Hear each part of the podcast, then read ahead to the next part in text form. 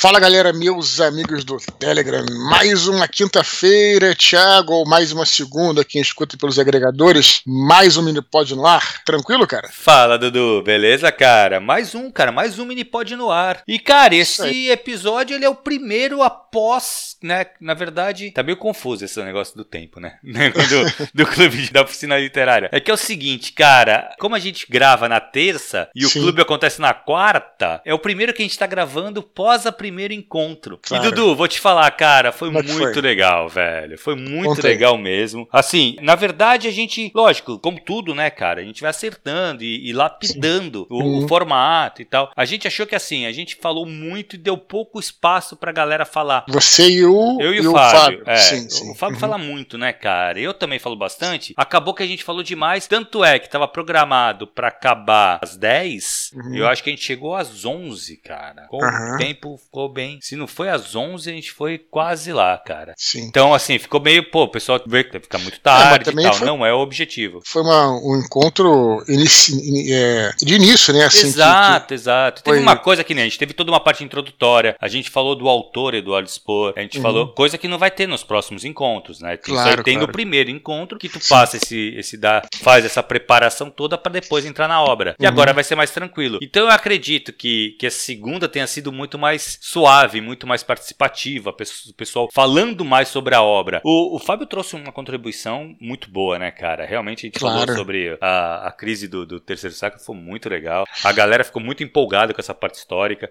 No dia 19 de, de outubro, né? Uhum. Eu vou estar tá lá, né? Isso, vou encerrar lá o clube, Exatamente. Vai ser, vai ser a sexta participação, que na verdade a gente vai encerrar a leitura uma semana antes, Dudu. E aí uhum. a gente uhum. faz o quinto Sim. encontro, que é do quinto tomo. E aí depois tem uma outra semana que é um encontro onde tu vai estar presente. Eu até vou te dar uma missão, Tiago, de você pegar justamente a, a, assim. É claro que a gente pô, sempre gosta de escutar elogio e tal, mas recolha as críticas e as dúvidas, essas questões, para me passar, né? Exato. Porque é isso que vale a pena debater também, né, uhum. né, cara? Claro, claro. Porque o elogio é legal, mas o elogio tá elogiado, não precisa uhum. muito falar sobre aquilo, né? Agora, quando aparecerem questões assim, dúvidas, ou até mesmo críticas e tal, pô, eu acho legal isso ser confrontado pra gente. É, é já tem algumas, cara. Tem, uma, tem alguns temas que a gente que trouxeram uhum. pra conversa que eu acho interessante tirar essa dúvida contigo. Excelente. E eu até falei, acho que eu cheguei a comentar isso pra eles. Falei, cara, isso é uma coisa que é legal pra gente ter, uhum. é, pra discutir com o Eduardo. Não, não, não, isso eu falei com o Fábio, em off. Uhum. Mas assim, mas é uma, são temas, são, eles trouxeram discussões ali que, na verdade, o que a gente pode fazer ali é conjecturar. Sim. Quem vai ter a resposta é tu. Entendeu? Claro. Então isso que vai ser legal, essa presença, né? Sim. Pra gente ir lá e, pô, e aí, Dudu, é isso mesmo que tu quis dizer uhum. e tal. Mas vai ser bem legal, cara, vai ser bem legal. Uma coisa que que estava comentando, né, que, que, eu, que eu achei interessante, que, que eu soube o que aconteceu, foi uma questão que o Fábio colocou ali, né, que, é, se eu não me engano, você vai me corrigir aqui se eu estiver errado, que foi essa coisa de que depois a, que a obra, que aliás acho que eu vou falar agora vale inclusive para nosso para nossa discussão aqui de minipod tudo, né, que é depois que a obra é entregue ao público, ela deixa de ser sua. Uhum. O Fábio não falou algo do tipo? Exato, exatamente. É, eu achei aquilo muito interessante, pegou inclusive o exemplo de Homero, uhum. se eu não me uhum. engano, né, falando que, pô, se Homero aparecer aqui, ele vai dizer que não era aquilo. Como é que é isso, né? Exatamente. Né? tiveram vários estudos sobre, sobre aquilo e tal. Eu acho isso tão importante, cara, porque também eu acho que é um pouco pobre, né? Claro que eu posso responder e até, até dar uma visão minha, mas uhum. é, quando tiver uma questão, uma dúvida, que não for respondido e tal, claro, eu posso até dar uma visão minha, mas sem a pretensão de que aquilo seja uma verdade absoluta, porque eu acredito muito que a arte seja essa, essa é colaborativa. E tem que estar aberta à interpretação, né? É isso. Isso, exatamente. A arte é para isso, né? Exato, exato. Se você realmente é, cravar ali que aquilo ali é, é a, a, verdade, pronto, acabou, uhum. transforma a coisa numa, numa, num livro técnico, claro. né? Uma, uma, e totalmente, bom, até de umas ciências exatas, né? Que não tem nada a ver com a literatura, exato. né? Não, Dudu, se a gente para pensar, cara, vamos pegar vamos continuar o exemplo no Homero. Cara, a leitura que eu tenho do Homero é completamente diferente que um monge na Idade Média tinha de Homero. Sim. E completamente diferente claro. que um iluminista tinha do Homero. Entendeu? Porque a gente tá cheio, a gente tem uma bagagem completamente diferente e a gente vai interpretar de maneiras diferentes essas obras. Uhum, é. né?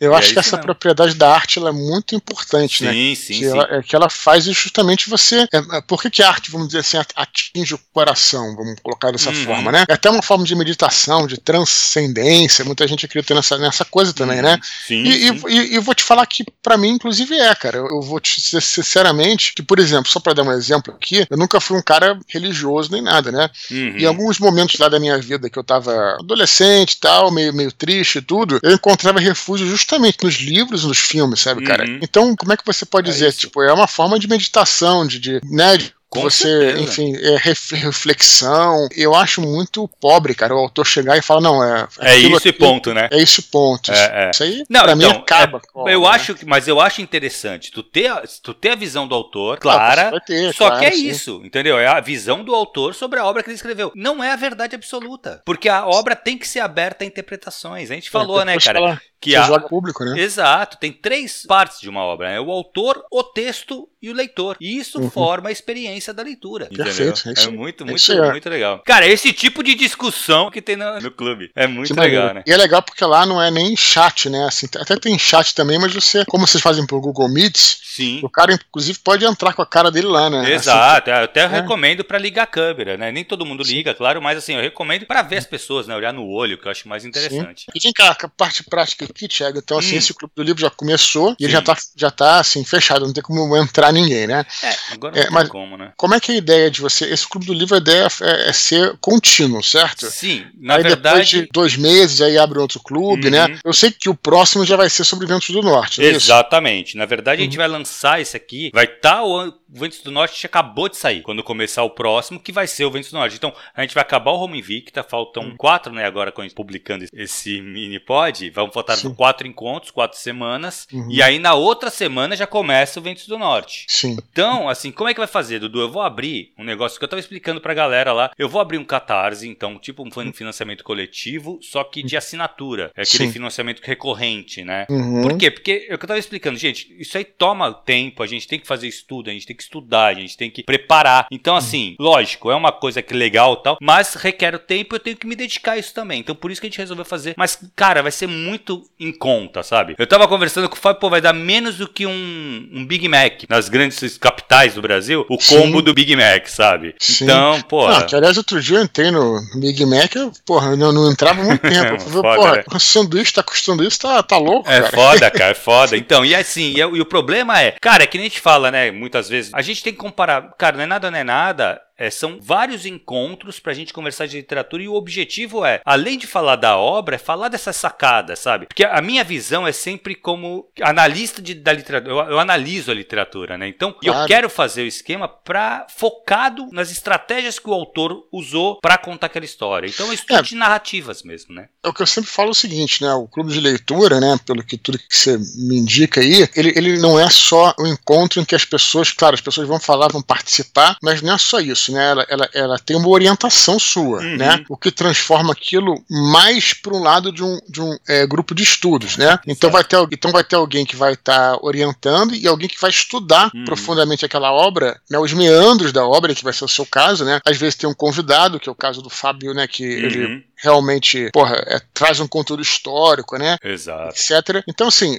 não é só a galera. Você não vai estar tá pagando, ah, vou pagar pra, pra galera se reunir e falar sobre o livro. Não é isso, cara. É uma coisa profissional. Tudo que a gente faz aqui, inclusive, é profissional. Exato. Né? A minha, minha é esposa é falou para colocar. Né? É, é, quase como uma aula mesmo, né? Uhum. Então, minha esposa falou para colocar o nome como grupo de estudos. É que eu acho, cara, que o que me motiva mais é criar um grupo, sabe? Criar uma comunidade claro. ali. Claro, então, eu acho que é isso. Por isso que eu mantive clube e não uhum. o não, grupo faz de mais estudos. sentido clube de leitura, eu acho. É, eu acho que faz mais sentido também. Beleza, Mas é então, isso, Dudu, tá bem legal, então, esse, cara. Esse primeiro, então, né, que é do Romeo Invicta, ele foi de graça, na certo? Na faixa, na faixa. E agora, sobre o Ventos do Norte, a gente vai divulgar na ocasião uhum. aqui, com certeza. Quem quiser vai assinar um catarse, que isso. vai ser um lance, né, uma, uma coisa recorrente e tal. Exatamente, Simples, ele deve sair, né? Dudu, na metade. Então, assim, quando tiver no terceiro encontro, semana que vem, talvez eu já divulgue o link pra galera já começar a se preparar para assinar. Perfeito, vale Beleza? muito a pena. A Beleza, programação é essa, na metade eu lançar o, o, o clube no Catarse. Excelente. Dudu, mais, vamos lá, cara. O tubo chegando, tem que lembrar a galera, né, cara? Nosso Sim. tradicionalíssimo já. Nós temos algumas tradições aqui, né? Temos a tradição da, do concurso de sinopses, uhum. né? Que é uhum. bem bacana. Podem se preparando também, né? Mas vamos Também, lá. isso é em fevereiro, né? Exato. E, uh, olha só, temos até já as datas aqui, né? Tradição é assim, né, cara? Requinte e tradição, parece até nome de motel, é, é coisa de motel, né? Bom, então nós temos em outubro o especial Dia das Bruxas, tá? Já recebemos um caos sobrenatural. Ah, que legal. Que adivinha de quem? Cipriano. Cipriano. Já mandou. então é o seguinte, galera, enviem, né? Eu até conversei com alguém que estava mandando os e-mails do livro, alguém respondeu. Acho que foi a menina, inclusive, de Montanha, que já tinha mandado um caso. Uhum. Então é o seguinte, mandem os seus causos do e-mail de sempre, né? eduardospor.gmail.com, eu vou lá, vejo que é o dia das bruxas, tá?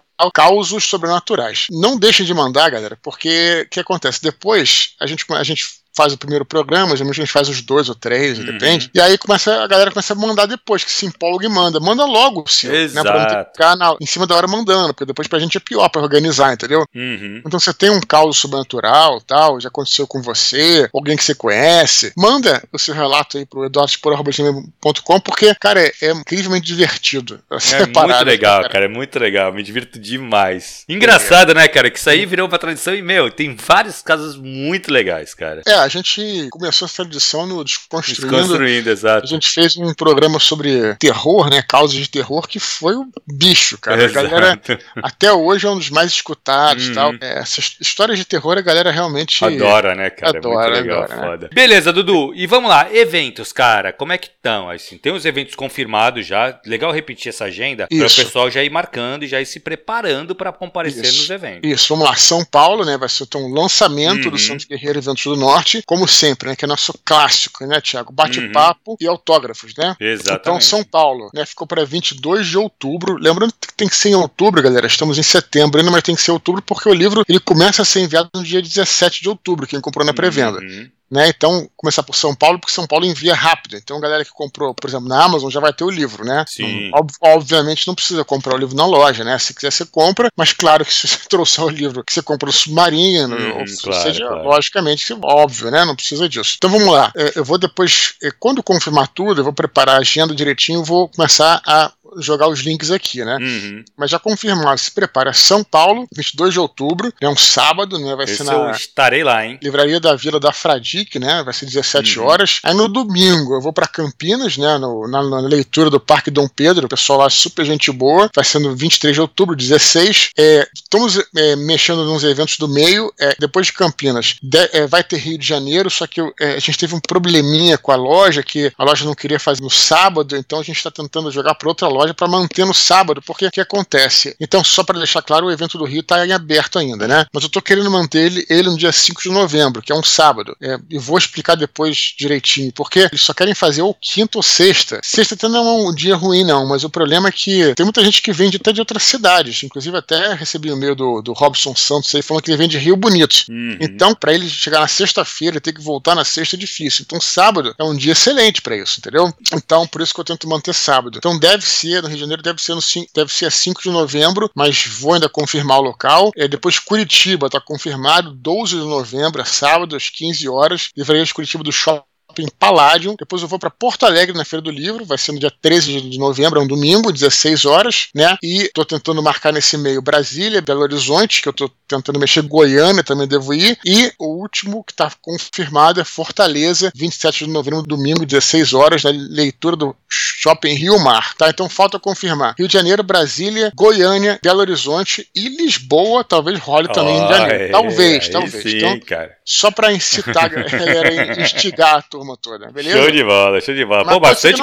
Cara, ainda, ó, ó, ó, se confirmar ali Brasília, Belo Horizonte, tu vai viajar muito, né, cara? Pô, com Lançamento certeza. Essa ideia, né? É, porra. Ideia. Na verdade, já foi até, é, assim, até tem muitos, outros, muitos lugares para ir, mas você percebe, inclusive, que questão aí que, querendo fazer no fim de semana, não tem nem como ir a todos os lugares, mas uhum. é, aceito, continuo aceitando convites, né? Galera, porra, das outras cidades aí, as outras capitais, outras cidades, enfim enfim, por favor, né, não deixem, né, porque aí novembro, nesse 27 de novembro, é o último dia que eles fazem e depois é, dezembro não se faz mais evento uhum. por causa de negócio de Natal. Sim, sim. E aí podemos tentar marcar para fevereiro. Fevereiro, janeiro, janeiro tu vai estar em Portugal. Tá, é, vou estar em Portugal. Então, fevereiro, galera. Então, quem quiser, é. porra, já fala com as lojas aí e tal, que eu vou ter o maior prazer, de uhum. verdade, mas preciso da ajuda de vocês. Beleza, Thiago? Legal, show de bola, Dudu. Vamos lá? Beleza, cara, vamos só lembrar, cara, galera, que os e-mails são editados, né? Assim, volta se e pessoas... a gente volta é... com, esse, com, esse, recado, né? Tem cara? que avisar, cara, porque assim, o que acontece? Galera escreve e-mail, normalmente se espraia um pouco mais, então escreve bastante, tá? o que é legal. Então uhum. saiba que o Dudu lê todos os e-mails, cara, de cabo a rabo. Só que aí ele acaba editando os e-mails, cortando algumas coisas, tal, para deixar num formato que caiba aqui, que a gente consiga ler três, quatro e-mails sem ficar muito longo, Isso. beleza? Então, assim, não se sinta que, ah, putz, cortaram meu e-mail na sacanagem. Não foi. E é, nem é, seria, nunca seria, né, cara? Volta e meia a gente volta com esses recados padrão, porque. Tem gente entrando no grupo e aí escuta e fica chateada quando manda e-mail, que às vezes Sim. cortou. Né? Tudo que é importante eu coloco. O e-mail, logicamente, eu vou ler tudo, né? Mas é, lembrar sempre que aqui, nossa filosofia é a galera se ajudar, né? Então, hum. assim, é, o que está sendo colocado tem que ajudar a comunidade, tem que contribuir com a comunidade. Então, é só para deixar claro. E uma última coisa, Tiago, que eu vou falar aqui na, na abertura, a gente há um termo que a gente não pede isso, né, galera? É, pô, divulgue nosso canal, né, Tiago? Uhum. É, a gente vai reforçar isso, né? Você pode fazer isso das duas formas. Pegar algum conteúdo, pode ser um mini pod, pode, pode ser um áudio, pode ser qualquer coisa que esteja aqui no canal do Telegram, né? Você pode encaminhar uhum. para um amigo seu, né? Ou, ou, um grupo de amigos, inclusive quando você encaminha, fica lá, é, no caso de um canal público, né? Fica lá dizendo é, Eduardo Sporchat né? tal, o cara pode ser interessante tal. Uhum. A gente tem muito conteúdo bacana, além dos mini pods todos, temos áudios, vocês podem procurar pelo, na lupinha aí, que vai ter uma coisa que pode interessar algum amigo seu, ou então se tiver um, um grupo no Telegram. E pode também divulgar o nosso canal é, nas redes, ou então nos qualquer lugar que você queira, e o nosso link, né, é o t.me barra Eduardo Spor. Então, divulgar nas redes e tudo, o nosso trabalho, é, compartilhar aí quando a gente coloca, enfim, os thumbnails do, é, no Twitter, né, uhum. da, da retweet, é, compartilhando no Facebook, tudo isso aí pra gente é, é ajuda pra caramba pra gente continuar né, o nosso trabalho. Beleza, Thiago? Fechou? Beleza, Du. Fechou vamos os recadinhos, vamos pros e-mails. Primeiro e-mail de hoje, pasme. Não é do Cipriano. Carol Engel. fala assim. Tá aí, em algum lugar. Tá aí, tá aí.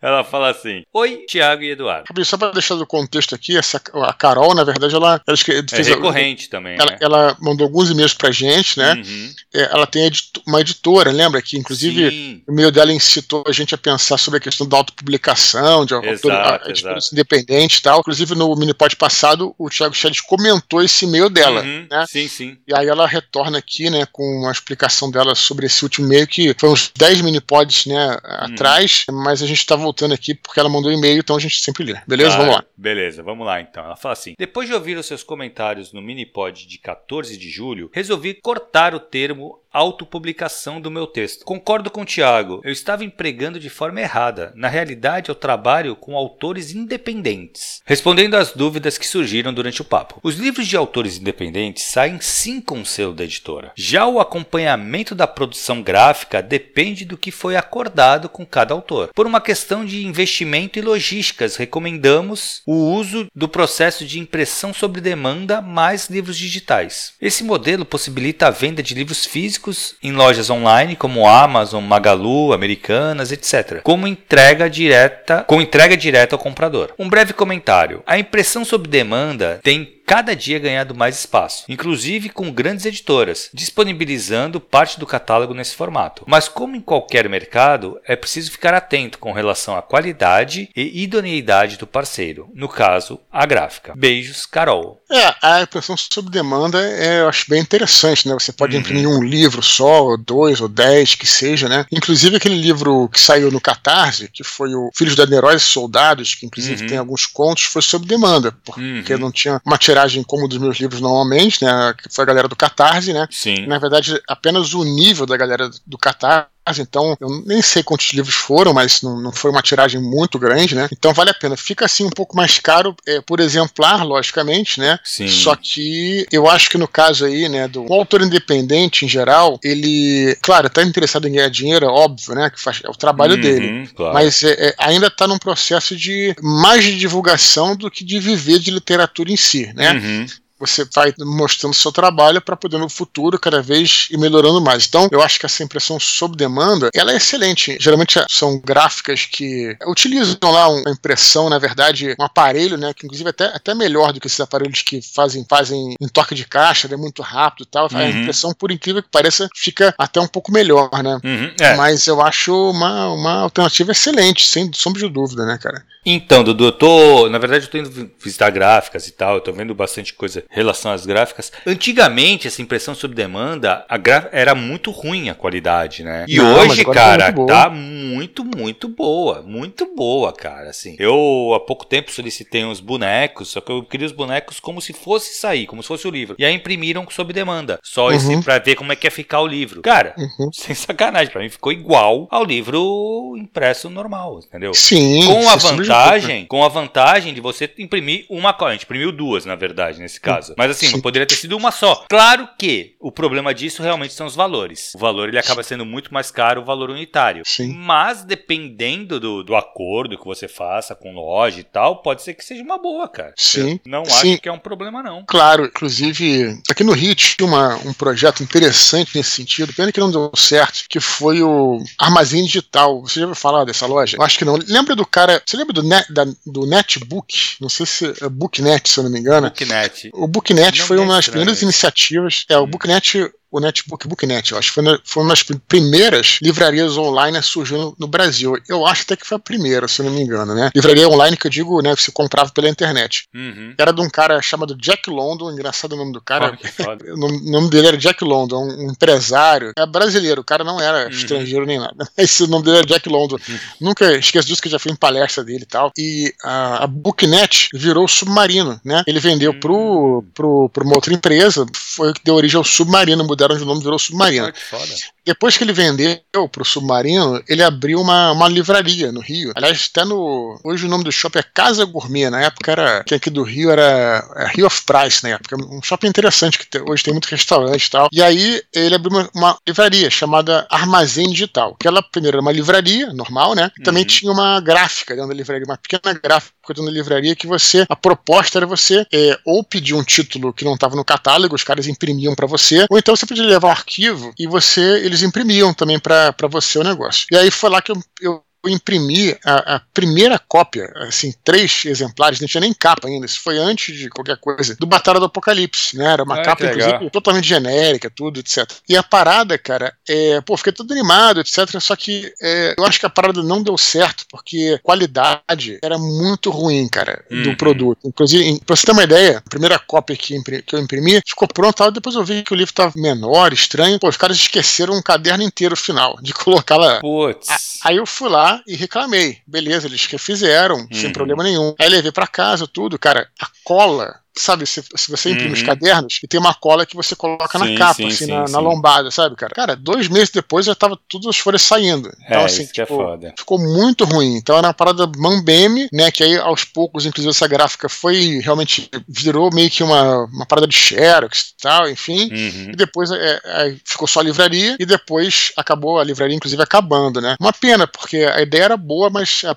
a, a qualidade dos caras era muito ruim, especialmente de cola, tudo, sabe? É, então, cara, talvez esse é o, esse, certo. É, então, esse é o problema. Eu acho, cara, que hoje em dia, com a tecnologia da impressão, porque essas impressões são digitais, se eu não me engano, né? Não é impressão. A impressora não, não era ruim, a, não. É. Tô dizendo assim o, a, a encadernação que ficou hum, ruim. Cara, é, e a, cara, acaba sendo. Eu, sinceramente, Dudu, eu fiz um, eu fiz um teste, cara. A única coisa que o cara falou foi, de, foi da cola. Que legal, engraçado você falar isso. Mas por quê? Porque a gente tava com muita pressa. Então eu falei, ó, eu preciso do negócio pra amanhã. Uhum. Aí a recomendação da gráfica, ele falou: eu vou te entregar amanhã, mas não abre mais do que tanto tantos graus lá, não lembro quanto que ele falou, porque a cola demora tantos dias para curar direito, né? Aí beleza. Hoje, esses livros, esses, esses bonecos, cara, tu pode manipular como se fosse um livro normal, normal, normal. Uhum. Animal, animal. É, muito bom mesmo. Fica aí a dica aí pra quem tá começando e É, quer... bem legal. E vale muito a pena, cara. Vale muito a pena. Beleza, Dudu. Próximo e-mail, cara. Bruno Pinho, ele fala assim: Bom dia, tarde e noite, Eduardo e Thiago. Comecei a ouvir o Minipod há pouco. Resolvi ouvi-los na ordem pelo Spotify. Spotify. Então, me perdoem se os assuntos se repetirem, mas estou curtindo muito e gostaria de interagir. Já estou no grupo do Telegram. Ah, que legal. Recentemente li Billy Summers, do Mestre King, e essa história me despertou a vontade de escrever. A obra foca em um assassino de aluguel cujo disfarce para o seu último serviço é o de escritor. No caso, o personagem, um assassino e ex-fuzileiro, já possuía uma história em tanto. Logo, seu livro era autobiográfico. Mas e nós, com vidas tão comuns e rotineiras, como usar nosso dia a dia para criar histórias tão interessantes? Gostaria de aproveitar para comentar que adoro romances históricos, em especial os do Ken Follett, e fiquei feliz em descobrir através do Telegram o Santo Guerreiro Roma Invicta. Já encomendei o meu e estou ansioso pela chegada. E, por fim, deixo uma indicação: a trilogia O Século do Ken Follett. Um abraço, Bruno Pinho. E aí, Dudu? Beleza, que bom que o Bruno veio até o nosso canal do Telegram. Que legal que ele conheceu que legal, pelo, pelo e Spotify, veio pelo Spotify né, cara? aí. Que show, cara. Muito maneiro, cara. Recebendo aí novos, uhum. novos horizontes aí.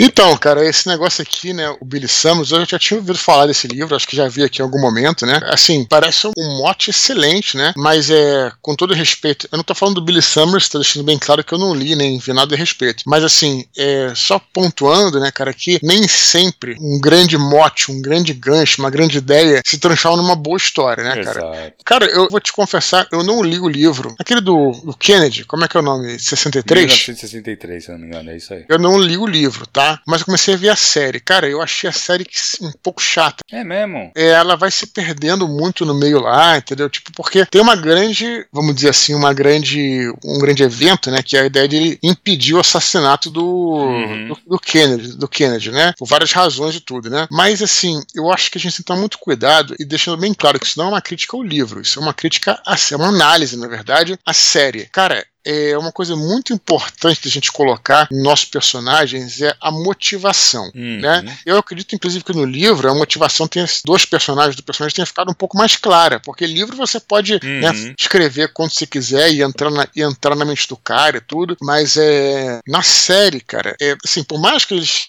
tinham falado lá que o cara tinha problemas com a mulher e tal. Cara, o cara resolveu voltar no tempo e, e, e meio que abandonar a vida dele verdadeira, quase que né, se matar pro que acontecia né, no, na vida normal dele do, da atualidade. Enfim, cara, não me convenceu muito essa parada na série, entendeu, cara? Enfim, e, e aí os personagens, né, tem um personagem que começa a seguir ele, e aí ele fala que ele é do futuro, o cara acredita, assim, porra, parada pra você acreditar, né? Ou você acha que o cara é um maluco, ou enfim. Então achei que as motivações dos personagens personagens não foram bem trabalhados. E quando isso não é bem trabalhado, você passa a não comprar mais a, a uhum, história. Então, sim. só quero pontuar isso. E eu nem diria que é uma crítica, assim, na realidade é mais uma análise, o que eu achei, você pode discordar, mas estou trazendo isso só para trazer um, uma questão, entendeu, Thiago? Da questão da motivação dos personagens, que eu uhum. acho que é uhum. muito importante, tá? Sim. Então, essa é a primeira coisa. Sobre aí, a, ele fala é como nós temos vidas comuns, usar o nosso dia a dia para criar histórias tão interessantes. Eu acho que é justamente você ter um dia a dia comum que te leva a querer viver,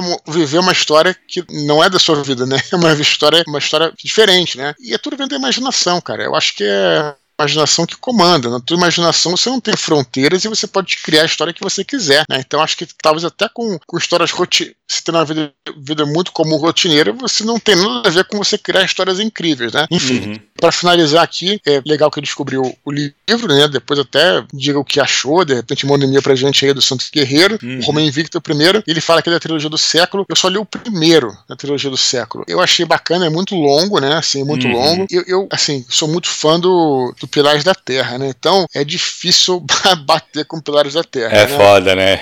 mas, é, mas é um bom livro, cara. O Ken Follett assim, escreve muito bem, né? Então isso já é, já é uma aula, inclusive, né? Para quem escreve, uhum. Ken Follett é uma aula. Tem um livro, Sim. inclusive, dele que não é tão bom assim como os outros, mas que, cara, ele é muito bom, que é o, o Voo da Águia, né? Que ele é tão bem escrito, né? Que, que, é, que ele fala, inclusive, sobre aquela história do Afeganistão. É uma história que se parece. É animal um... esse livro. Você chegou a ler já? Li, li. Que, que eles vão invadir para salvar o cara que tá, tá preso, né? Isso, na verdade são dois funcionários né, americanos que estão lá na. Só para deixar no contexto aqui, é na Revolução Iraniana de 79, uhum. né? E aí tem dois funcionários. E é durante a, durante a Revolução, né? Eles atacam no, durante o dia da Revolução, não é? Tá um é, caos na pegos, cidade. Isso, ele, o Reza Parlev Shah, né? Que aliás foi deposto pelo Ayatollah Khomeini, né, ele tinha convidado, chamado, né, contratado, né? A IBM, que é do Ross Perot, uhum. né? Acho que é IBM, acho que era IBM. É uma empresa empresa de é. computadores, né? Aliás, não sei se no livro tá com outro nome para dar uma chavada, mas uhum. enfim. E aí, para organizar todo o sistema de previdência do, do Irã, né? Isso. E aí, e tem dois funcionários da empresa que, quando tem a revolução, né? Os revolucionários pegam eles, dois, né? Querendo dizer assim que a empresa estava devendo dinheiro para eles e tal, então tinha que pagar o que devia para poder entregar. E na realidade, os americanos viam isso como um resgate, como um sequestro uhum. e um pedido de resgate, né? Então, então organizaram lá uma, enfim, uma, uma operação para tirar os caras de lá. Tudo, animal, né? animal. Lembra, é, lembra um pouco o filme Argos, que é muito bom sim, também, né? Sim, sim, sim. Pode crer. Que, aliás, é excelente o filme Argos, né? Uhum. Que, que eu gosto pra caramba. Pode crer. Mas, enfim, falei pra caramba, os assuntos e não deixei você falar. Não, cara, eu achei que o, o, Primeiro que ele comenta uma coisa aqui, primeiro, legal ele ter vindo pelo Spotify, mas ele fala do livro, cara, de que a vida é uma vida comum, rotineira e tal. Cara, tem grandes livros de grandes autores que é isso. Kerouac, o Underworld, basicamente é a vida dele correndo a América aí. Hum, Cecília Meirelles, né? Pô, tem o, o Bukowski. O Bukowski basicamente escreve a vida dele. A vida dele é banal, entendeu? Uhum. Só que é a maneira que ele conta essa história. E outra coisa, tá aí a qualidade do escritor. É você pegar uma, uma coisa que é rotineira e dar um olhar poético para isso. Claro. Ter um olhar de ficcionista para aquilo. Né? Tá aí a grande qualidade do autor. É isso que o autor Não, que, faz. Né? E criar tensão, né, Thiago? Você vê que, é, sem querer te interromper aí, já interrompendo, ó, homenagem aos faz aqui. o que acontece é o seguinte, cara, a gente fez um, um discurso só sobre o Dalton Webb, né? Uhum. E na ocasião, uma das coisas que me fez apaixonar pela série, né? É que é o primeiro episódio, inclusive, piloto, que recomendo a todos que assistam, é excelente. Ele fala sobre, ele foca num personagem que ele vai pedir emprego no Dalton Webb, né? E é claro que tem muitas coisas acontecendo, sem dúvida. Mas assim, esse, esse conflito, né? Os caras transformam o fato do cara procurar um emprego como uma coisa que você vai. O conflito chega até você, espectador, como uma coisa que poderia um chegar épico, num né, conflito velho? de você destruir o mundo, entendeu? Tá entendendo? E aí, aí que tá a habilidade do cara, Exato. criar conflito, criar é atrito, né? Uhum. É criar tensão é, e você torcer pelo sujeito. Exato. E, e, e, em tese é uma. Claro, tem vários plots que se, se entrelaçam. Mas só para pegar esse de exemplo, pô, cara, é a parada comum. O cara ele vai tentar conseguir um emprego numa casa. Uhum. Entendeu? Então, é animal, é exatamente, é exatamente isso, cara. Uhum. É, na verdade, assim, o cara, tu pode pegar uma vida comum e dar um olhar completamente diferente para ela, entendeu? Uhum. Tá aí a qualidade do autor. Quanto à trilogia do século, cara, do Ken Follett, cara, minha esposa me enche o saco pra ler esse livro, cara, ler essa trilogia. Só que é difícil, cara. Eu tenho pouco tempo para ler coisas fora do trabalho, entendeu? Então, Imenso, eu tô. Né? E é muito grande. Aí eu olho para ele e falo, cara, vou perder tanto tempo lendo isso e tenho tanta coisa para ler. Uhum. É, leitura crítica, é, vários livros que eu tenho que ler pro, pro trabalho, né, cara? Muita coisa uhum. acadêmica. Então, assim, fica difícil. Mas eu quero um dia que eu tiver mais tranquilo, dar uma chance para isso aí, porque, cara, minha esposa fala muito, ela adora, adora. O, ela prefere até a trilogia do século do que o Pilares, cara. Sim, é interessante. Eu tenho, eu tenho uma, de novo, uma observação sobre, sobre a trilogia do século, o primeiro, que eu nem lembro o nome direito. Não vai ser uma crítica, não. Na verdade, eu tô trazendo uma observação pra gente colocar aqui pra reflexão, né? Quando você tá escrevendo um romance histórico, né? Uma das coisas mais interessantes, ou uma ficção histórica, como preferir, uma das coisas mais interessantes é você aprender enquanto lê, né? Uhum. Porra, Pilares da Terra você aprende tanta coisa, cara, sobre a Idade Média, né? Que, enfim, é, é uma coisa muito interessante você aprender né, também sobre o período, sobre o que está acontecendo, né? uhum. né? Sobre reis, rainhas, tudo, né? Com a trama, né? Eu acho que em Pilares ele, é, o Ken Follett faz isso espetacularmente bem, né? No primeiro livro da trilogia do século tem um, um, um jantar, né, cara, que eu acho que é passível de observação, porque é antes da Primeira Guerra Mundial, já tá rolando a Primeira Guerra Mundial, e eles começam a falar sobre a guerra, em certo momento você, cara, isso aí com quem sou eu, né? Mas assim, é uma, vocês podem inclusive discordar, espero que discordem, mas estou trazendo uma questão para reflexão, tá? Eles começam a falar no jantar ou no almoço, coisas assim sobre a guerra, tudo, e você sente pouca na naturalidade. É como se, é como se as pautas daquele diálogo estivessem na escaleta do cara, entendeu, cara? Uhum. Tá entendendo o que eu tô falando? Sim, sim. E, isso a gente tem que tomar muito cuidado com isso, Exato. porque é, às vezes é até melhor você não dar uma informação tá, do que ela ficar forçada, porque as pessoas não. as conversas não fluem dessa maneira, sabe, cara? As uhum. conversas. Quem sou eu para criticar Ken Forrest? Eu tô criticando uma cena, tá, galera? Uhum. Tô analisando uma cena para trazer para vocês, para vocês pensarem nisso, né? Tem que ser uma parada natural, cara. Exato, tem que sair natural, senão barra, fica na cara, né? É foda. É, vai parecer que você tá dando uhum. uma palestra ali. Uhum,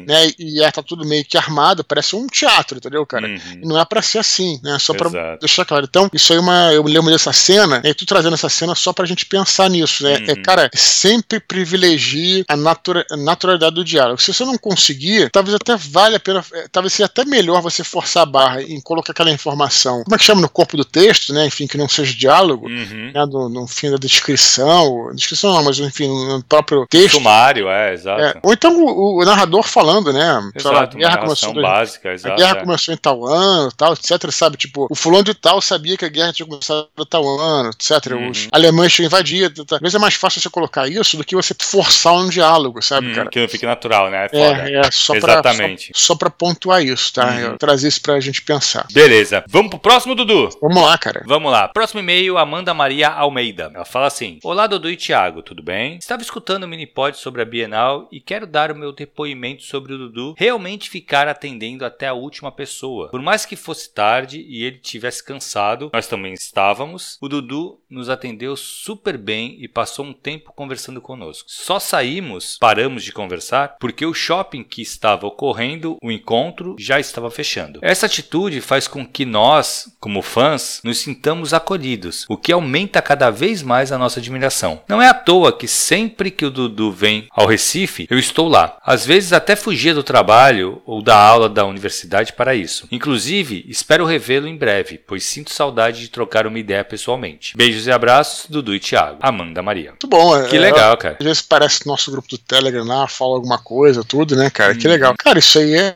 é o mínimo que se faz, né, cara? Porra, só que faltava você ir no, no evento e não atender todo mundo. Tem gente que faz isso, cara. Tem sem gente que faz, eu ia falar, aqui. é. E não é ninguém também amigo nosso, nem Uhum. conhecido e tal, mas, né, então não é bem assim, treta não. Mas tem gente que, que vai nessa, cara. É, é gente famosa, assim, que fala, Uhum. não, eu só vou. Ah, Eu já vi essa parada, até, né? Aquela história de Deus escreve certo por linhas tortas, né? Assim, tipo, o sujeito fala lá, pô, mas eu vou atender 50 pessoas, aparecem 20, sabe? Tipo, já aconteceu isso, né? Então, então, quer dizer, é, enfim, tem uma soberba que eu acho meio, meio caída. Mas esse é o mínimo que se faz, né, cara? A pessoa vai lá, porra, pra falar com você e tal. É, cara. Cara, eu vou te falar, eu sou um cara bem calmo, cara. A única vez que eu fiquei puto, cara, puto, numa parada de autógrafo, cara, foi até na Bienal, Bienal do, do Livro do Rio, já tem alguns anos, que tava lotado mesmo, assim, sabe, cara? E um cara que tava organizando lá, que eu não sei nem se era da editora, acho que não, porque era tipo um contratado da Record. Começou a tratar as pessoas mal, cara. Tipo assim, sabe? Começou, a, ah, vai pra ali, vai pra lá, vai lá. Cara, eu levantei puto, cara. Falei, tira esse cara daqui, agora.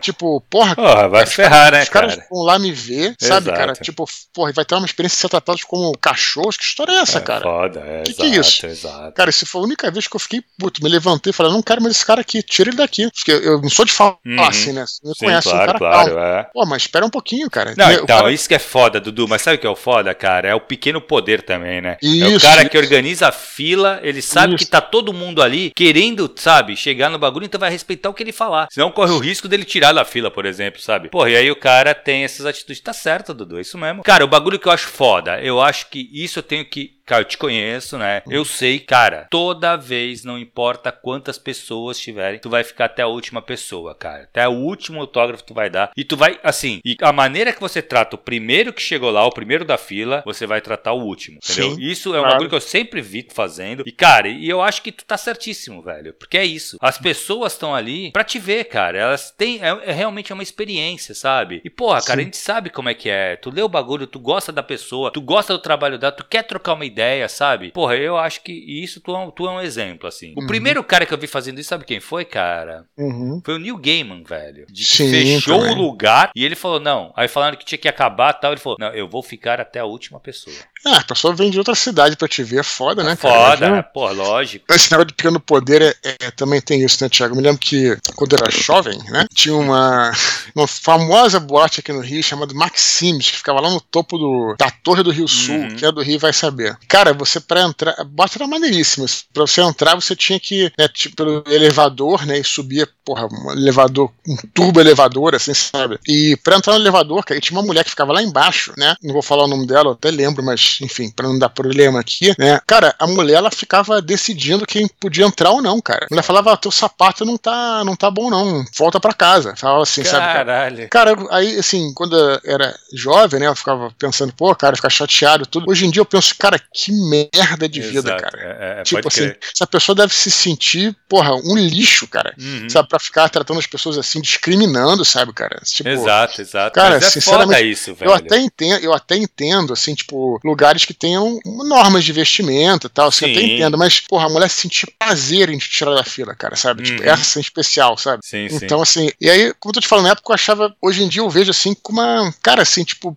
é uma pessoa é, é pequena Coitada, demais, né, né, cara? cara? Exato, Tipo, né, dá, velho? até, É foda. dá até pena. Hoje, que você, quando você é adolescente, você, você é inseguro com uma porrada de coisa, né, cara? Exato. Hoje, depois de velho, que você já conhece a vida, tudo, sabe? Você me lembra disso e fala, caralho, cara, que bosta, cara, que Uhum, bosta, cara. Exato. A moleque é uma bosta, cara, na Aham, verdade, né? é, É? Exato, exato. Não. E, mas é, cara, e eu falo, isso é foda, porque realmente, né, cara, a pessoa, ela tá mal com ela mesma e ela usa a pequena coisa que ela tem pra descontar Pra no outro. É. Entendeu? Porra, cara, é, é foda, é pequeno demais mesmo, dizer, né, cara? Pra você, pra você se sentir bem, você tem que fazer essas paradas, né? É, E- é, e, é ridículo, cara. E aliás, isso, isso inclusive vale, até, enfim, não tem nada a ver com pequeno poder, mas com esse tipo de crítica que você vê é, muitas vezes né, na internet, isso vale, a gente já falou sobre crítica e Uhum. tal, isso serve para quem está escrevendo e para quem está começando, né? Quando pode acontecer com qualquer um daqui, né, que lança o seu conto, no, enfim, em qualquer lugar e, e vem as pessoas analisarem e criticarem. Crítica é perfeita, excelente, né? Agora quando a pessoa vai te atacar, né, vale também para isso. Você quando, Exato. quando ela ataca de forma até te xingando, e tal, cara, isso é o problema dela, cara. Tem nada a ver com você, entendeu, cara? Exato, A exato. gente, já, a gente já fez, inclusive, um episódio só sobre isso, né? Mas Uhum. vale a pena só pra lembrei aqui pra conectar com nossos assuntos. Não, eu acho que vale, Dudu. Isso é uma coisa que a gente tem que sempre voltar, porque assim, uma crítica para um autor que está começando e uma crítica negativa mal dosada, ela Uhum. pode acabar com uma carreira, cara. Sim, o cara sim. pode ficar mal e não querer mais escrever, Uhum. entendeu? E tem que saber, tem que, tu tem que ser bastante coerente em ler as críticas, sabe? Tem Sim. crítica que vale a pena, tem crítica que não vale a pena, cara. Tem crítica que você Uhum. tem que ignorar exatamente o que o cara falou, totalmente o que ele falou, porque percebe-se que o cara não tá ali pra criticar, ele não tá ali pra tentar é, analisar sua obra, e sim tá querendo apavorar alguém. Provavelmente esses caras são os críticos que queriam ser escritores. Isso. É, a Entendeu? gente gravou aqueles construindo, aliás, vários sobre escrita, né? A gente gravou um sobre poesia Uhum. e a, a Alice Santana, né? Lembra dela? Vocês Sim. podem encontrar nossos desconstruindo, galera. Procure na internet que vale a pena, né? Ela falou, inclusive, né? Ela era bem novinha, né? Quando começou a publicar as poesias Uhum. dela, os poemas dela, no caso. E aí ela, às vezes, começou a receber umas críticas lá pesadas. Ela fala até no programa, depois vocês escutem lá. Interessante. Ela fala, cara, não sabia nem que existia isso. Isso, assim, é tão fora do padrão, porque o cara ia lá e, porque ela tinha escrito um poema, o cara, porra, cara, começava a detonar a garota, absurdo, sabe? né, Tinha um cara? troço. É não, mas, mas deixando bem claro o seguinte: o problema não são as críticas, são essa, essa é a agressão, entendeu, cara? Exato, são essas pessoas, né, cara? Isso, É o que eu falo, é. é, mas aí é diferente, porque crítico, normalmente, ele vai criticar e ele vai apontar as coisas. O que Sim. ele pode até não concordar, ele pode não gostar da sua obra e beleza, sabe? Uhum. Acontece, tranquilo. E ele vai apontar o que ele não gostou, o porquê que ele não gostou tal. Quando a coisa vira agressiva, aí tu Isso. pode, pode ver, cara, se esse cara já não tentou publicar alguma coisa, porque normalmente é o cara frustrado. Sim, Entendeu? Pra exatamente. ele é sempre assim. Beleza, Dudu, vamos pro próximo e-mail, cara? Sim. O último e-mail antes das curtinhas, Rafael Soller. Ele fala assim: Estou ouvindo o Minipod 115 e parei para mandar esse e-mail. Esse episódio, nosso confrade Cipriano cita Hideo Kojima, o criador do Metal Gear. Gostaria de deixar aqui minha recomendação para quem curte games de jogar a franquia Metal Gear de cabo a rabo, desde o primeiro jogo dos anos 80 até o capítulo final da saga, que foi o Phantom Pain. Metal Gear tem uma das histórias de ficção científica mais complexas que eu já vi. E eu não estou falando apenas de videogames, estou falando de todas as mídias que eu já consumi. É genial. É inacreditável como Kojima conseguiu desenvolver tantos personagens, tantas tramas simultâneas, tantos conceitos científicos e filosóficos e ainda construir uma baita saga de espionagem e ação. Enfim, me desculpem escrever apenas para exaltar uma obra, mas Metal Gear merece. Conhece, Dudu? Pois é, eu te perguntar, cara. Eu sou, por- sou totalmente por fora de, de videogame, né? Tanto de. Computador e tal. Você não sabe nada sobre. Não, sobre cara, eu sei, eu acho que eu já cheguei a jogar até alguma coisa aqui é de, Metal de Gear. luta, de tiro? Não, que não é? de espionagem, cara. De espionagem, assim, se eu, se eu não tô confundindo o jogo, tá? Você é um personagem. Então ele parece até que sabe quem ele parece, cara. Sabe aquele Fuga de Nova York? O- Sim, Então ele claro, parece aquele sim, personagem, assim. Fisicamente, assim, me, pare... me lembra aquele personagem. Não sei se eu tô viajando, mas eu acho que lembra. E ele, assim, tu tem que fazer. Normalmente você faz as, as, as missões, é no stealth a parada, sabe? Então tu Uhum. espera espera o guarda passar, aí tu pula o negócio. Tu pode sair atirando, mas o, uhum. o ideal é que você faça as paradas no stealth. Que aí uhum. tu. Mas, cara, eu nunca acompanhei, então nem sei qual é o primeiro, o segundo, o terceiro, o último. Eu joguei algum que a galera devia estar tá jogando, e aí eu joguei, sabe? Mas não foi nada. Tanto é que eu nem lembro da história. Pois é, eu não conheço muito aí, não, mas eu acredito nele, cara. Eu acho que deve ter. A última coisa que eu joguei, lembro de ter jogado nesse nível, foi no PlayStation 1, cara, que era o Band of Honor. Gostava uhum, pra caramba, cara. legal.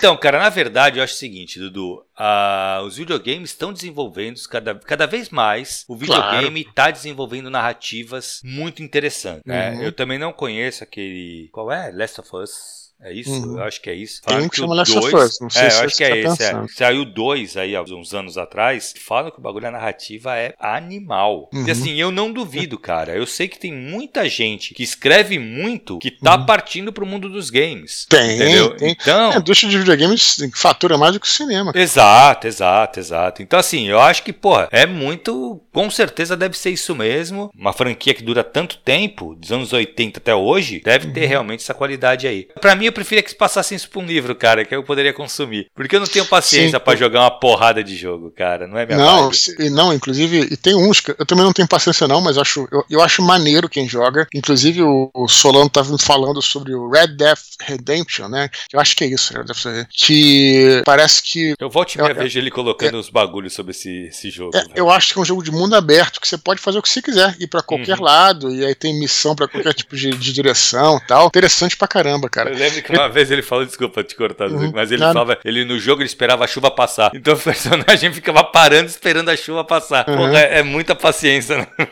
É sim, não lógico, mas é, é enfim, quem, quem gosta, né? É, claro. Ele tava falando também, criticando com a galera, inclusive 3D, já tava outro dia falando, e tava criticando, estavam criticando o Cyberpunk 77 lá. 77, que se você soube o que aconteceu, cara, ele saiu incompleto, cara, sobre essa história. Então, eu soube dessa história, mas ele tava sofrendo uma pressão do cacete pra sair, né? Sim, sim. Ele tava atrasado pra caralho e os caras falam, meu, é aquele negócio, Dudu. A empresa chega uma hora e fala assim, foda-se, libera como tá. É, mas entendeu? tinha que ter avisado antes. Acho que ah, com crítica, né? certeza. Né? Os caras, né, começaram a jogar e não chegaram ao final, né? Então isso. Enfim. Tem uma vantagem, né? As paradas digitais é tu fazer só o upload do arquivo e pronto, né, cara? Uhum. E, o, e o jogador faz o download. Uhum. Mas eu acho que tinha que ser comunicado, né, cara? Todos esses movimentos. É, tem, tem uma galera que, né? Tem uma galera que joga essas paradas e num dia, né? Acho exato, essa parada, mas tem uns caras que quiseram em 24 é, horas, né? exato, né? Tem uma, uma, uma, galera, enfim, que, que realmente é foda. Vamos lá, as curtas? Beleza, curtinha, Dudu. Primeira curtinha de hoje. O Cipriano diz claro, que pô. tem uma dúvida sobre cenografia em livro. Ele pergunta quando, isto é, em quais circunstâncias há necessidade de descrever o local ou o ambiente. Eu acho que você tem que descrever quando. Eu, eu, eu acho que algum tipo de descrição, mas isso é, é, é minha opinião,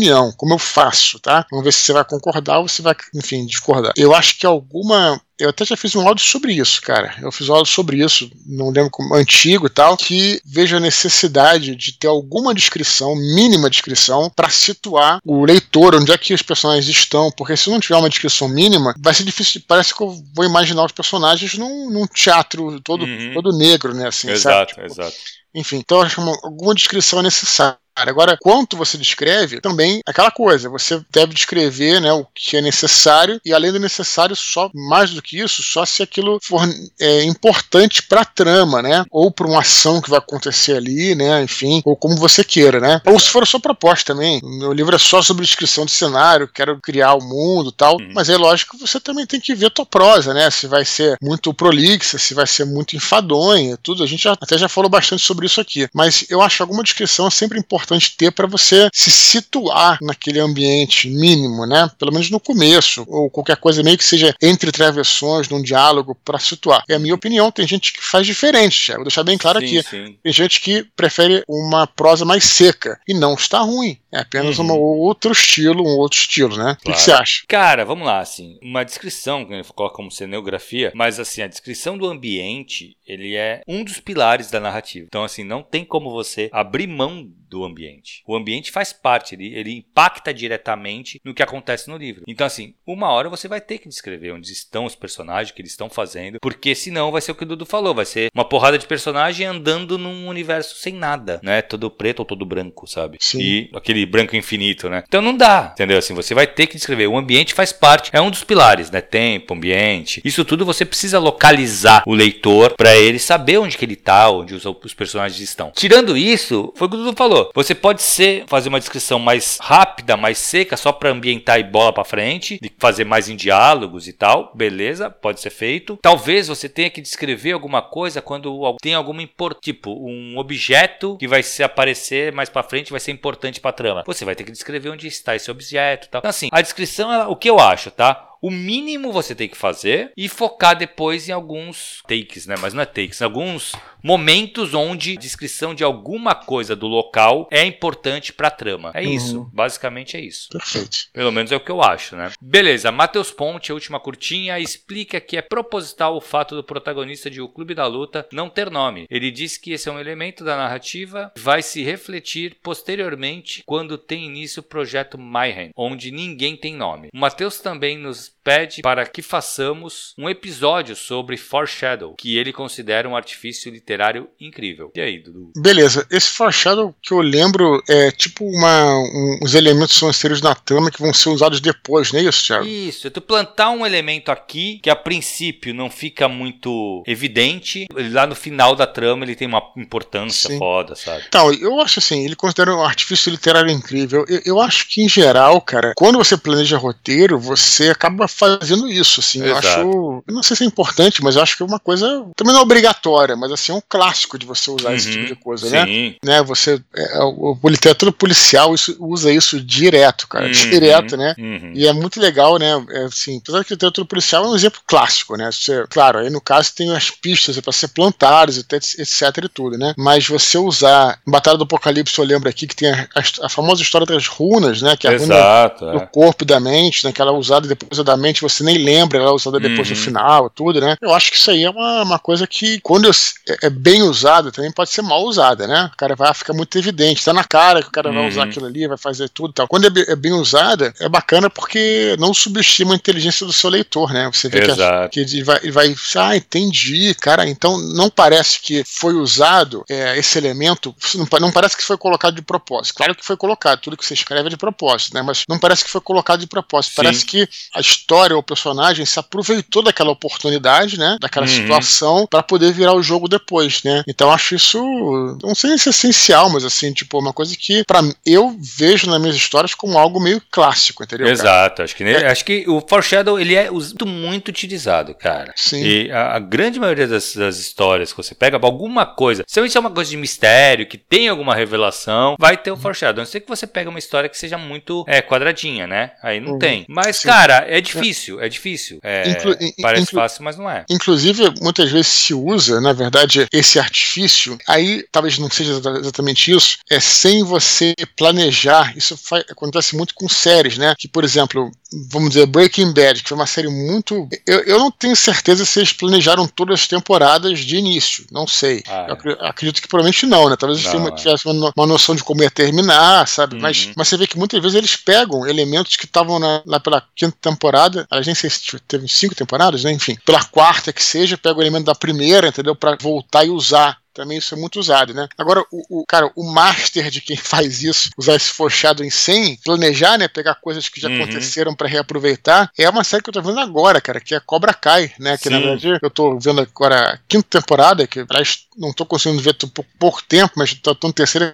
episódio. É uma série que eu adoro, adoro, né, cara? Que é uma série levíssima, sabe? Tipo, bem de entretenimento mesmo e tal. Que eles. Eu tava até falando isso numa live que outro dia, né? Semana passada, nessa semana que eu gravei. Cara, eu acho impressionante, né, Thiago? Aí você vai até, vai até rir de mim. É, como é que. Eu também acho que falei isso no Nerdcast antigo sobre Cobra Kai. Cobra Kai é uma série que é de baixo orçamento, né, cara? Não tem nenhum Sim. grande orçamento nem nada. E aí tu vê, né? E os roteiristas nem eram caras tão conhecidos, né? Uma galera que tinha esse projeto e que amava a trilogia, né? Ou a quadrilogia, enfim, mas o quarto filme do Karate Kid meio que ninguém vê muito, mas vamos colocar a trilogia Karate Kid, né? Porque a galera adorava, tal, eram caras da nossa idade, tal, que viram quando criança, são roteiristas, bons roteiristas, mas ninguém, assim, famosaço nem nada, os caras tinham esse projeto. E aí, cara, Cara, você vê, e eu conheço muito bem a trilogia do Karate Kid, porque eu, quando o moleque via tudo, cara, porra, uma vez por semana, adorava também, uhum. e tu vê como é que os caras, eles, eles é, com todo esmero, eles não cometem, cara, eu acho que nenhuma incoerência, sabe, com, uhum. o, que, com o que foi apresentado nos filmes, ou mesmo na, anteriormente na série, né, mas principalmente nos filmes, que é mais antigo, né, os caras não cometem nada, cara, nenhum, é, você vê que eles não saem do cânone, sabe, cara, tipo, eles é, respeitam o cânone, e cara, e aí, de novo, sem querer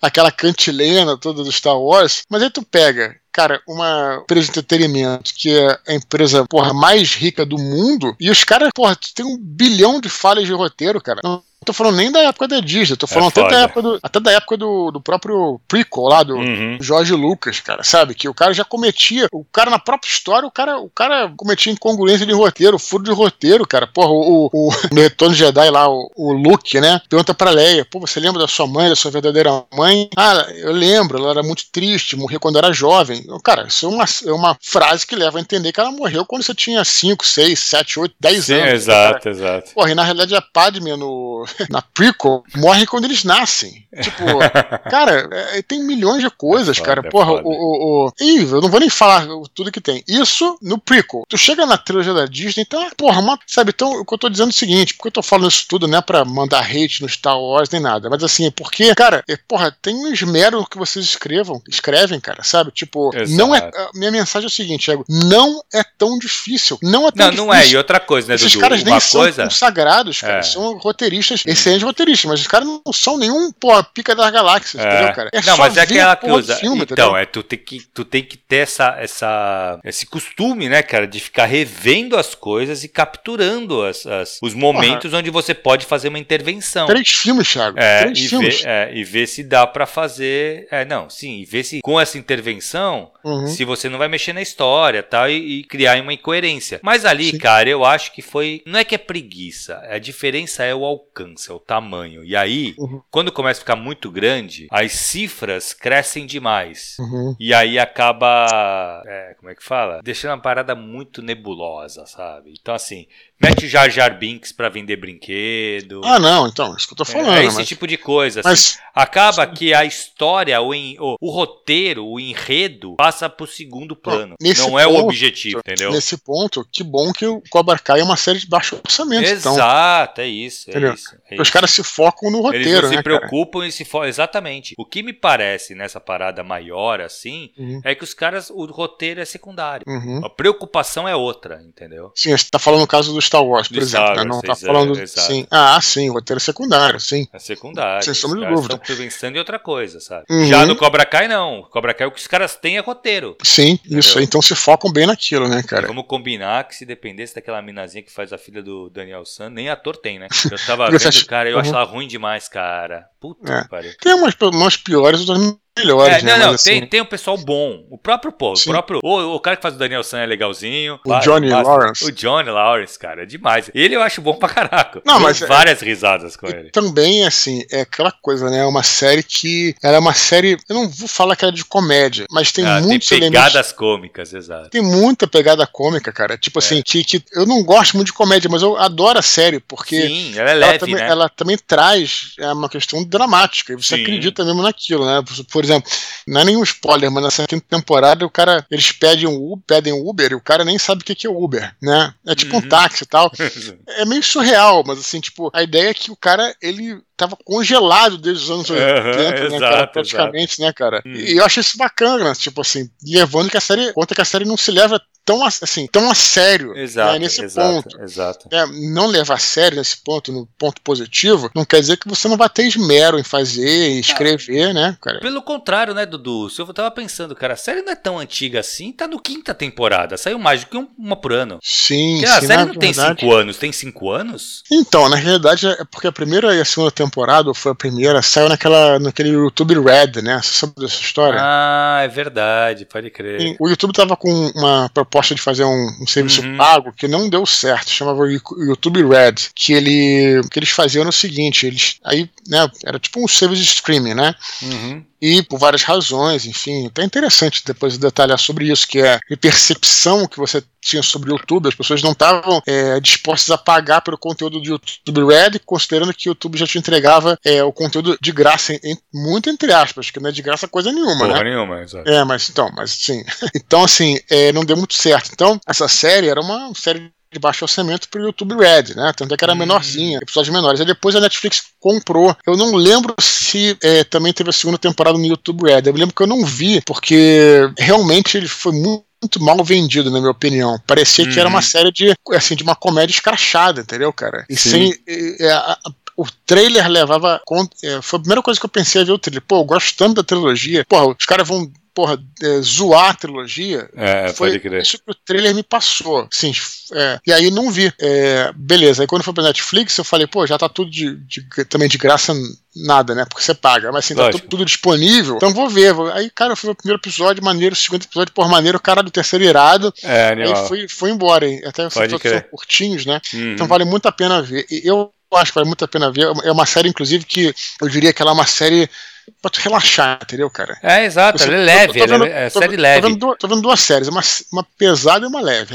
Uhum. A, a leve é o Cobra Kai, né? E a pesada é, é o, o caso do dragão, House Ah, of legal. Dragon, né? Então, assim, tipo, tu vai des- desintoxicar aí no bom sentido, né? Vendo Sim, o Cobra claro. Kai, né? Puta, aí não vai ter problema, não vai morrer, torturar ninguém. É, exato, mas cara, mas o Cobra Kai ele tem várias cenas, várias passagens bem emocionantes, né, cara? Sim, é, então. foi o que tu falou, ele é leve, mas ele é também. denso, é, às vezes, sabe? O que é legal Sim. pra caramba. Sim, muito bom. Beleza, Dudu, bem legal. Beleza? Cara, lembrar a galera pra continuar escrevendo pra eduardospor@gmail.com, lembrando que todos os e-mails são lidos. Pode vir pra curtinha, pode ser editado pra caber aqui nesse espaço, mas todos os e-mails são lidos. Tá tranquilo, pode demorar um pouco por causa da fila, mas é só aguardar. Se você sentir a vontade para fazer qualquer doação para o nosso canal, a chave Pix é eduardspor.com. E se você estiver escutando esse áudio por outras mídias, né? Se você está escutando pelo Telegram, pela Amazon Music e tal, pode continuar escutando por lá, mas mesmo assim, entre no nosso canal, porque o nosso canal tem muito mais.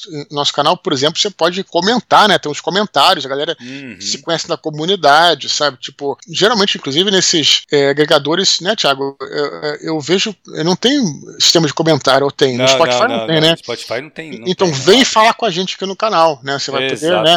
Dizer o que você achou do, do episódio, você vai, enfim, entrar no nosso, né, nos comentários lá. Então, acesse o t.me barra Eduardo Spor, ou então no, enfim, no Global Search do, do, do Telegram procurar por Eduardo Spor. Fechou, Thiago? Fechou, Dudu. Até semana que vem, galera. Valeu, galera. Um abraço, até a próxima e tchau, tchau.